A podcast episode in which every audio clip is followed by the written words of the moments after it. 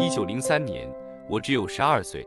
那年十二月十七日，由美国的莱特弟兄做第一次飞机试验，用很简单的机器试验成功，因此美国定十二月十七日为飞行节。十二月十七日正是我的生日，我觉得我同飞行有前世姻缘。我在前十多年曾在广西飞行过十二天，那时我做了一首飞行小赞，这算是关于飞行的很早的一首词。诸位飞过大西洋、太平洋，我在民国三十年在美国也飞过四万英里，这表示我同诸位不算很隔阂。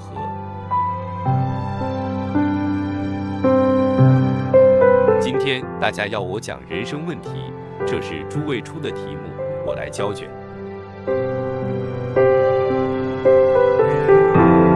这是很大的问题，让我先下定义。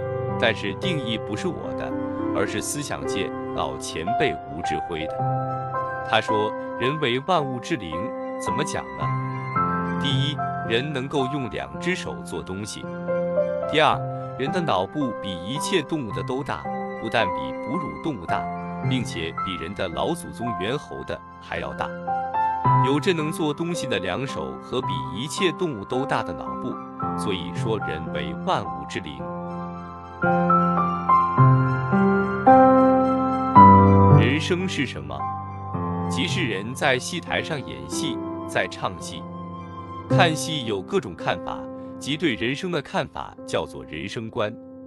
但人生有什么意义呢？怎样算好戏？怎样算坏戏？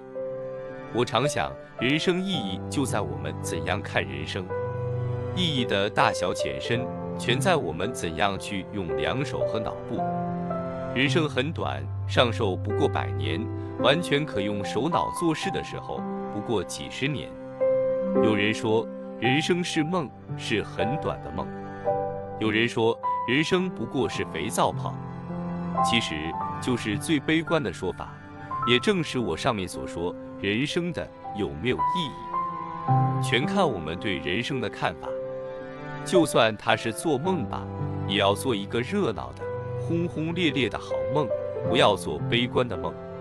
既然辛辛苦苦的上台，就要好好的唱个好戏，唱个像样子的戏，不要跑龙套。人生不是单独的，人是社会的动物。他能看见和想象他所看不到的东两，他有能看到上至数百万年、下至子孙百代的能力。无论是过去、现在或将来，人都逃不了人与人的关系。比如这一杯茶，讲演桌上放着一杯玻璃杯盛的茶，就包括多少人的贡献。这些人虽然看不见，但从种茶、挑选、用自来水。自来水又包括电力等等，这有多少人的贡献？这就可以看出社会的意义。我们的一举一动也都有社会的意义。譬如我随便往地上吐口痰，经太阳晒干，风一吹起，如果我有痨病，风可以把病菌带给几个人到无数人。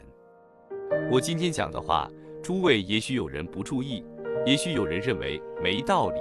也许说胡适之胡说，是瞎说八道；也许有人因我的话而去看看书；也许竟一生受此影响。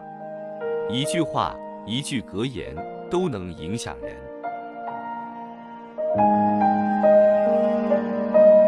我举一个极端的例子：两千五百年前，离尼泊尔不远地方，路上有一个乞丐死了，尸首正在腐烂。这时走来一位年轻的少爷，叫 Gautama，后来就是释迦牟尼佛。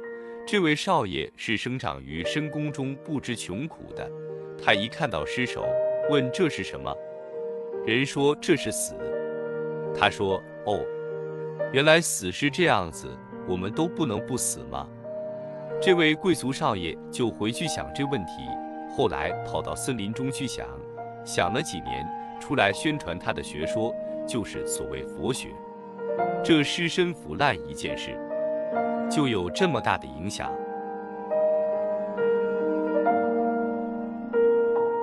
飞机在莱特兄弟做试验时，是极简单的东西，经四十年的功夫，多少人聪明才智才发展到今天。我们一举一动、一言一行、一点行为，都可以有永远不能磨灭的影响。几年来的战争，都是由希特勒的一本《我的奋斗闯的祸》这一本书害了多少人？反过来说，一句好话也可以影响无数人。我讲一个故事：民国元年，有一个英国人到我们学堂讲话，讲的内容很荒甚，但他的欧字的发音同普通人不一样，是尖声的，这也影响到我的欧字发音。许多我的学生又受到我的影响。在四十年前，有一天我到一外国人家去，出来时鞋带掉了。那外国人提醒了我，并告诉我系鞋带时，把鞋头底下转一弯就不会掉了。我记住了这句话，并又告诉许多人。如今这外国人是死了，但他这句话已发生不可磨灭的影响。总而言之。从顶小的事情到顶大的，像政治、经济、宗教等等，我们的一举一动都有不可磨灭的影响，尽管看不见，影响还是有。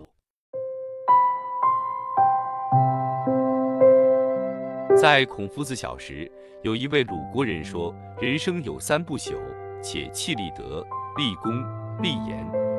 立德就是最伟大的人格，像耶稣、孔子等。”立功就是对社会有贡献，立言包括思想和文学，最伟大的思想和文学都是不朽的。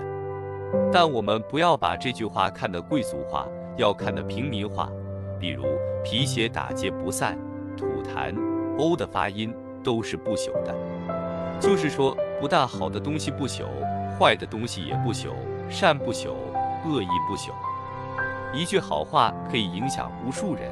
一句坏话可以害死无数人，这就给我们一个人生标准：消极的我们不要害人，要懂得自己行为；积极的要使这社会增加一点好处，总要叫人家给我一点好处。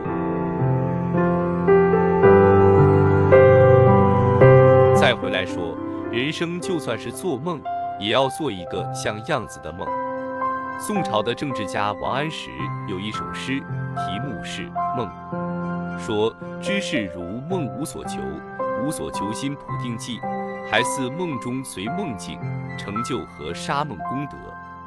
不要丢掉这梦，要好好去做。即算是唱戏，也要好好去唱。